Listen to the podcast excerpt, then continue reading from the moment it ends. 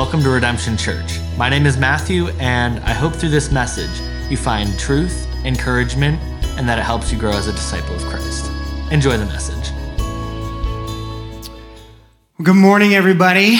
Welcome to Redemption. We're kicking off our Christmas series entitled His Name Shall Be Called. This series is based on a famous prophecy written by the prophet Isaiah long before Jesus was born onto this earth. You've probably heard these words. You've seen them on a coffee mug or around Hobby Lobby or something like that. Let me read them to you. For to us a child is born, to us a son is given, and the government shall be upon his shoulder, and his name shall be called Wonderful Counselor, Mighty God, Everlasting Father, and Prince of Peace. Now, they are absolutely beautiful words. And the entire subject of Isaiah 9, verses 1 through 9, is what I will teach on on December 22nd. We're going to look at these, uh, this verse more in context of the entire prophecy. But what we're going to do over the next four weeks is learn more deeply what these names mean. In fact, we have kind of a three pronged approach to the names over the next four weeks. And that's this what does the name mean? How did Jesus fulfill the name? And why is the name important today for us? As it says in the passage, to us, to us, a child was born. To us, a son was given. So these names were supposed to have meaning. Of course, names are important. We know that. We name our children what we name our children, typically for some kind of reason, a good reason. Hopefully, we name them after people we admire, we name them after people in our past, or we name them something that we think is cool or will make them unique as they're growing up. There's, of course, power in names. But even more so, in the scriptural context of Isaiah 9, his name shall be called is essential. Now, I'm not going to get into all of this this morning. I'll save some of it for the night of the 22nd. But the phrase, his name shall be called, could also be translated like this His mission shall be. See, a name was just not a name. You don't just call someone a name, that person has a calling. And so when God called Abraham, he didn't just call Abraham Abraham, his whole mission shifted. We see this all throughout the Old Testament. We see it with Abraham, we see it with Moses, we see it with Jacob when his name is changed to Israel. It's all throughout. And we even kind of have this into our own modern language when we say, well, that person, they have a calling on their life. Well, the calling is not just what we call them, the calling is what's underneath, it's the mission. And so, what we see here in Isaiah chapter 9 was a prophecy about not just the name of Jesus, but the mission of Christ, locked up into four names. Four names. Four names that we can read over or that we can sing about, uh, that we can see again on mugs or uh, on, on journals or whatever it might be. And we think these are pretty, they're beautiful, but what do they mean? Why did Isaiah use these names to um, prophesy about the coming Savior and Messiah? And what are they supposed to mean for us today? So, this is our quest with this thesis, I guess, underneath. That the more we know someone, the more we can love them. The more we know someone, the more we can love them. Now, this is, by the way, is sometimes contrary to um, the way we interact with people. Sometimes the more we get to know someone, the less we love them. But the beauty of the gospel is the more Christ knows us, the more he loves us. That his knowing us didn't stop him from loving us. And the same is true that we can learn something new about Jesus because we understand these names better. So here's what I can't do. I can't teach a 30 minute sermon just on the words wonderful counselor. I'm going to have to move around to other scriptures uh, to help prove my point. So throughout this series, we will be hopping around um, both the Old Testament and the New Testament, both that which came before the prophecy and that which came after the prophecy, and then even that which came after Jesus ascended up into heaven, so that we have a full picture of the doctrine of what does it mean that Jesus' name was called, in our case today, Wonderful counselor. So let me tell you from the beginning what wonderful counselor doesn't mean. Wonderful counselor does not mean Jesus is my very good therapist. It's not what it means. In fact, both understandings of that phrase would be wrong, both in the wonderful and in the counselor part. In fact, wonderful is not even a descriptive word, it's not an adjective, it's a noun in its original context. And so wonderful is not even describing counselor. And so if someone's taught you, well, remember, Jesus is a really good, delightful counselor. It's true, but you wouldn't actually derive that doctrine from this verse. Wonderful is not describing counselor. Some translations actually have a comma between wonderful and counselor, as if to say it's five names instead of four. For our purposes today, we're just going to combine them, but we do have to look at each word individually if we're going to understand what it actually means. Wonderful and counselor. That's the original intent of the language. The word wonderful is Pele. Some of you are old enough to remember an incredible soccer player named Pele. I don't know if there's a connection there or not, but he was really good at soccer, the best ever. And so, even in this word Pele in its original context, and then how it's been used later, it speaks of wonder, incredibleness, amazingness.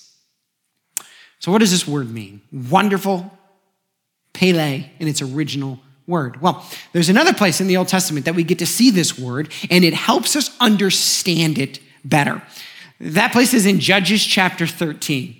Now, if you're unfamiliar with the scriptures, the judges, this was hundreds of years prior to the prophecy that we read in Isaiah, uh, the judges were a group of people who would lead Israel. Well, they were individuals, but collectively they were a group of people, but they were individual judges who would oversee Israel with less political authority than a king and less spiritual authority than a prophet, um, but a combination of those two things. That was a judge.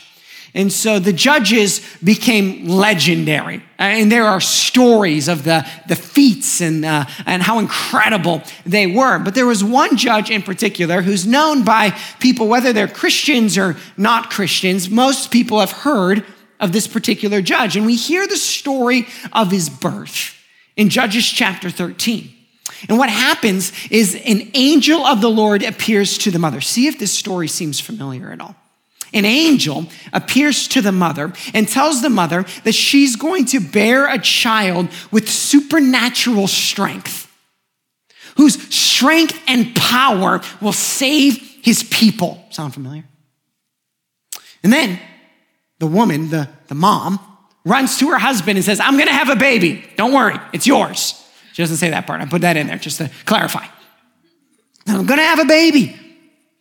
And the Dad says, Well, how do you know? She says, The angel told me.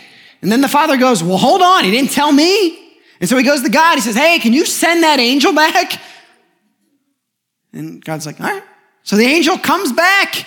And then the angel tells the dad, and he's like, Okay, we're in. This sounds good. And then he says this in verse 12 of Judges 13. And Manoah said, Now when your words come true, get this, what is to be the child's manner of life? Get this phrase, and what is his mission? What is his mission?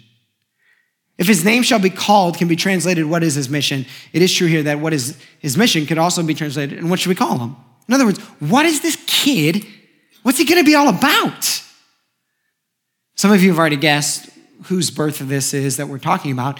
It was a judge whose name was Samson who would have supernatural strength and power to deliver the people of Israel, who was told to live a life, um, a very specific type of life. You can almost look at it and say, like a perfect life. And as he lived the perfect life, he would have the power. But then when he failed to live the perfect life, he would lose the power.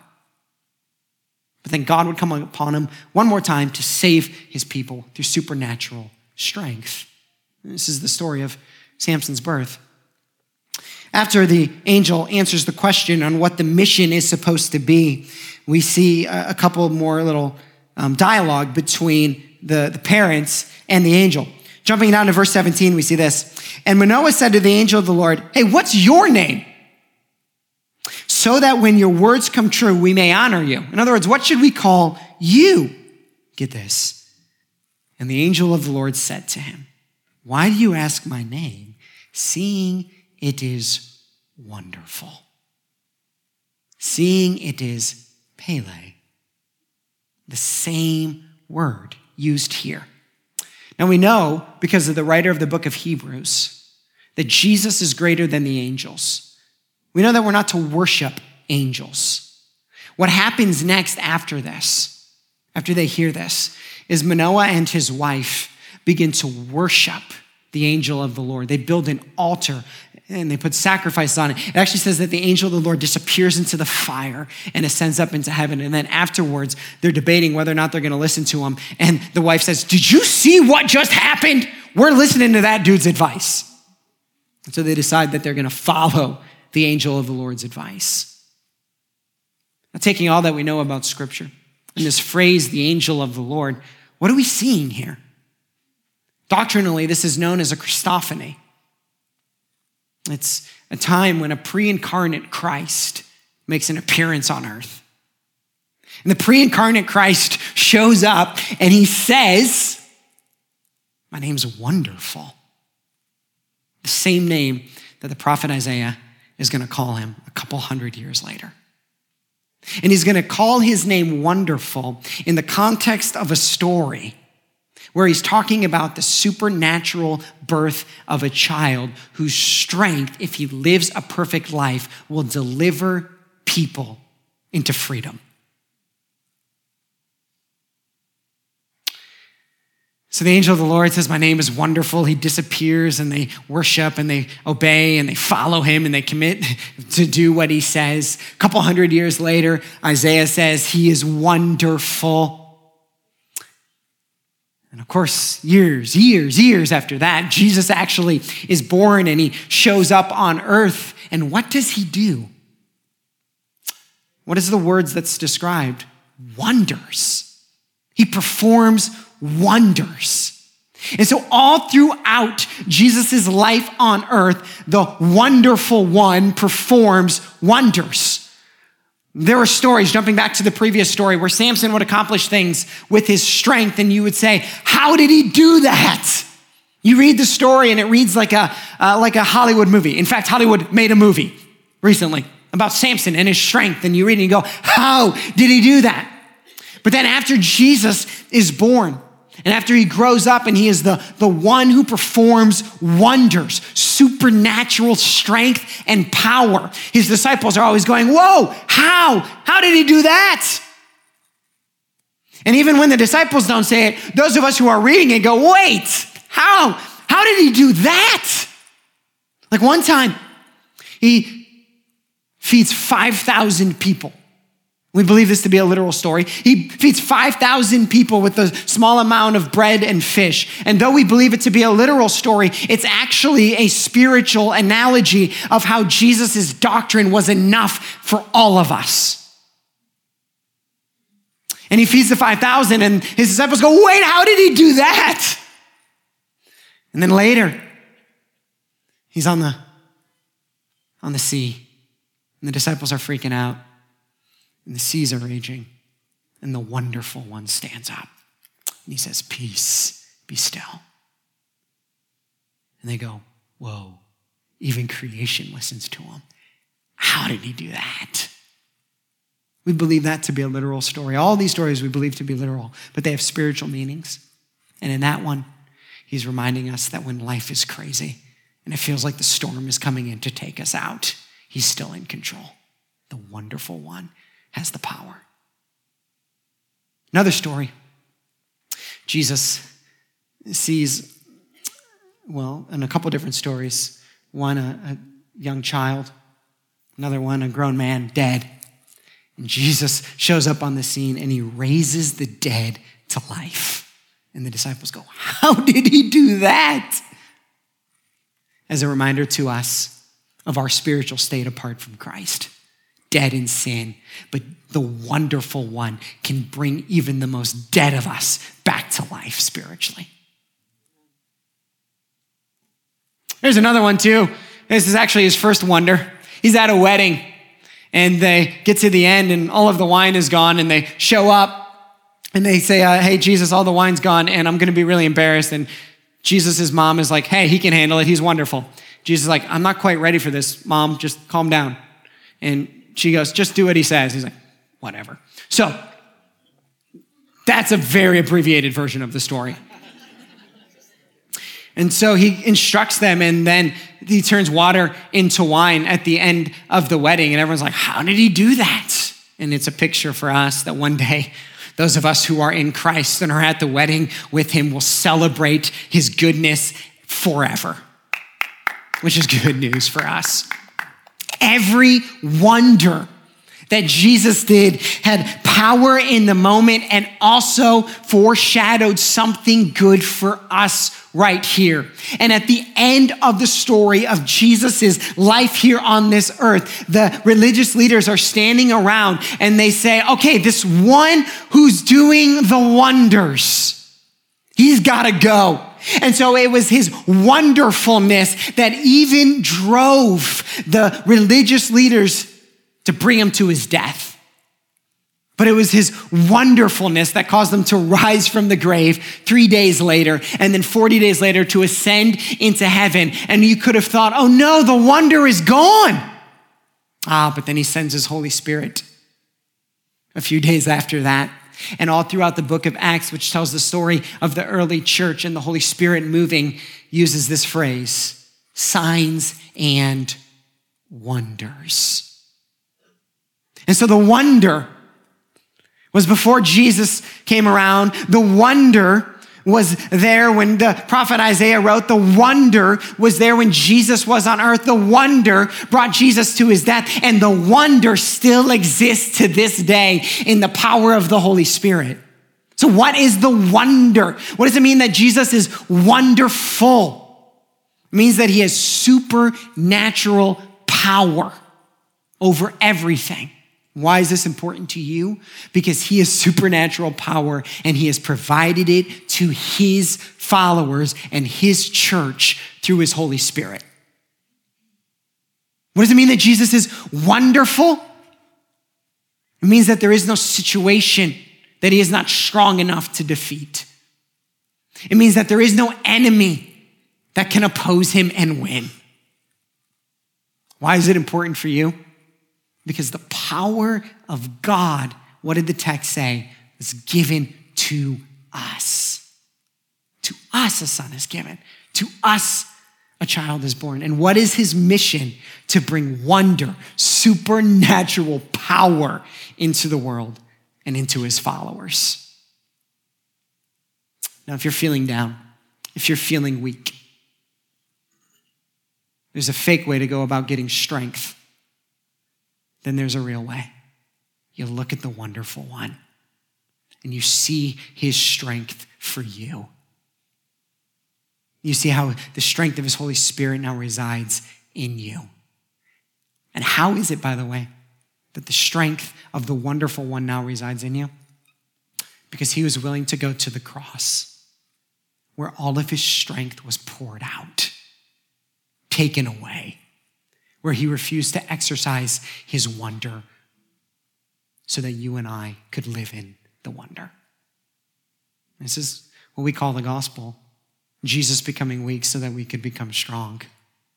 But then after he rose from the grave, there's no mystery anymore now.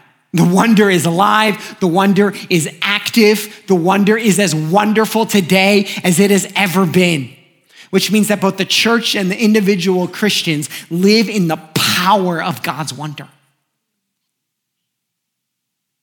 So, friend, you don't have to walk around feeling powerless. You don't have to walk around afraid of the enemy. You don't have to walk around thinking that the impossible can't become possible. The wonder of God is for you. Christmas gave that to you. He is wonderful counselor. Let's understand the other half of this phrase, the other half of this word, counselor. Now, counselor is a word that we certainly understand uh, today. We have a, this idea of it a therapist, a counselor, somebody who listens to us and uh, gives advice and we vent to, or, or, however that might work. They help us through problems. I think the word counselor, uh, though, in our modern understanding of it, is slightly too weak. This might offend some of you, but uh, if we were going to retranslate this, we might say Jesus is wonderful leader. He is wonderful coach. He is wonderful consultant. He is wonderful advisor. Like there's a, it's a solution oriented word. It's not just a, I, um, I speak and you listen. It's nice. He does that for us. But the word has more of a action orientation, a solution orientation. Jesus is wonderful. He provides supernatural power and he is counselor. He provides supernatural guidance or wisdom, leadership over our lives. We see this all throughout the New Testament. Once Jesus shows up on the scene, there's four different ways we see this. Let me walk you through them. The first is this. It says that Jesus grew in wisdom and stature. This was from early on in his life. We just got done with an eight week series on wisdom. If you miss it, you can catch it on podcast or online. We talked all about wisdom and how to walk in wisdom. Jesus is the embodiment of wisdom. Jesus is the fullness of wisdom. And from an early age, from a human perspective, he grew in wisdom and he grew in stature. I had this very interesting interaction with a monk, former monk, the other day. I'll tell you this story more in full at another time. But it was interesting hearing the story of this guy who was a monk and very wise. And at the beginning of this conversation, he was grilling me with doctrinal questions. And I was like, this is fun. And this dude is smart. Later, I found out he was a monk. He spent a season of his life, his life, of course, isolated, meditating, learning, growing. But he's not there now. And see, Jesus as wisdom is not a monk in a monastery just meditating. He is full wisdom. He has all of the wisdom. But good for us, Jesus didn't just keep up his wisdom and hide out where other people would have to go through this massive journey to come find him. Now, the second thing that we see is this He's not just wisdom embodied, he was also teacher. And so it said that Jesus taught with an authority that nobody else had ever taught with. He could teach the law unlike anyone had ever taught the law because he wasn't just teaching the law, he was the fulfillment of the law. He could talk about how the world worked, not just because he had seen it or studied it, but because he made it. He could teach principles on life because he was the one who had wired us on how to best live. And so when Jesus taught, he taught with authority, with leadership, with a sense that no one else could touch. And when people would hear his teaching, they would go away and they would say, Wow, never heard that before. And it would move them, not just intellectually, but here. And so he's not just wisdom embodied, he was also teacher. He was a wise teacher.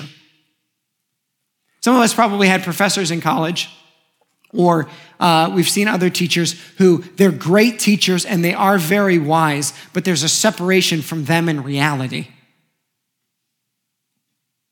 They've forgotten. It's like the old political phrase when they say, oh, these politicians, they don't even know the cost of a gallon of milk, right? Like there's a separation normal people.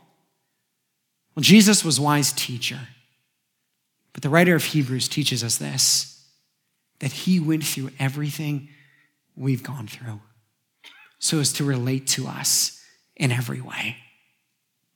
That Jesus is not just wise teacher who teaches from stage and is disconnected from the people, from us, Jesus walked through what we walked through so that he could relate to us in every way. It means that Jesus understands your depression. He understands your sadness. He understands your anger problem. He understands your hurt. He understands your abandonment. He understands loneliness. He understands love. He understands losing someone close. He understands a season of drought because he walked on earth as a human, because he faced the crushing defeat of the cross. And so he's not just wise teacher, he's a wise teacher who can empathize and relate to us in every way. And fourthly, in Luke chapter 4, one of my favorite verses, it says that as Jesus came, he came to reveal the secret, the secrets of the human heart. I love this verse. It's as if Jesus came, and what he came to do was to dig down that which you and I are so good at pushing down. And Jesus came to reveal the secrets of men's hearts. One way we see this happening, one time he's standing at a well, and a woman comes out. And as she approaches Jesus, and he's there by himself because he sent his disciples on a little expedition, he's there and he begins to have this conversation with this uh, this woman, this uh, what culture and, and kind of the teaching goes was a hurting woman who was kind of on the outside of society. And Jesus comes and engages in this conversation with her. This doctrinal conversation, this conversation about her life, which is a reminder to us that when we engage in people, particularly in evangelism, um, that we care about the whole human being, all of them, and what's going on inside, not just conveying our truth. And so Jesus has this conversation with this woman, and what she says at the end is, He knew everything about me. He cut to the depths of my heart. He knew everything. There's a famous verse of scripture that says the truth will set you free. And that does mean that factual truth will set you free from inaccuracy. But I believe what it also means is that when we allow truth to be released, when we allow ourselves to take that which is deep down and to release it to God, that something sets free inside of us. You know this to be true because you've had a moment where you were carrying a secret, and the moment you let the truth out, what happened? You felt free. This verse in Luke, and this fourth way that Jesus is counselor, is that he knows us intimately that he goes down to the core of who we are, that we don't have to hide anymore. We don't have to hide our fears. We don't have to hide our faults. We don't have to hide our insecurities. We don't have to live unknown.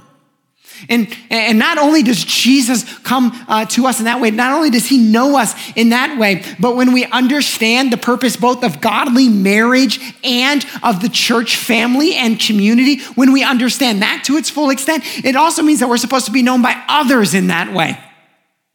But what has happened? Many of us who have exposed ourselves in that way have been hurt as a result of that. And so what we do is we close up. But Jesus, as counselor, means that he wants to dig down to the depths of your heart and the depths of your soul. And he wants to pull out all of that that you've repressed and that you have put into your past. And he wants to set it free. He doesn't want you living with the guilt and the shame of the past. He doesn't want the enemy reminding you, no, you can't because you once. He wants you free. And so he knows you intimately and he digs it out if we let him. That's what it means that he's counselor. It means that the wise teacher relator wants to reveal what's going on inside and let it out. And the enemy wants you not to know Jesus as counselor because he wants you living in the chain or the bondage of all of that stuff. Because the enemy knows the power of a Christian who's been set free in that way. Because the power of that Christian is you can't hold those things against me. Now, when you combine these things, wonderful counselor, you see the perfect mix of faith and relationship, the perfect mix of power and practicality. You see the perfect mix of the uh, uh, of Jesus, the, the wonder one who's who's performing miracle, and also Jesus, the wonder one who is intimate and personal. What Christmas gave to you was a supernatural provider of power and direction for your life. Christmas delivered that to you in the form of a baby.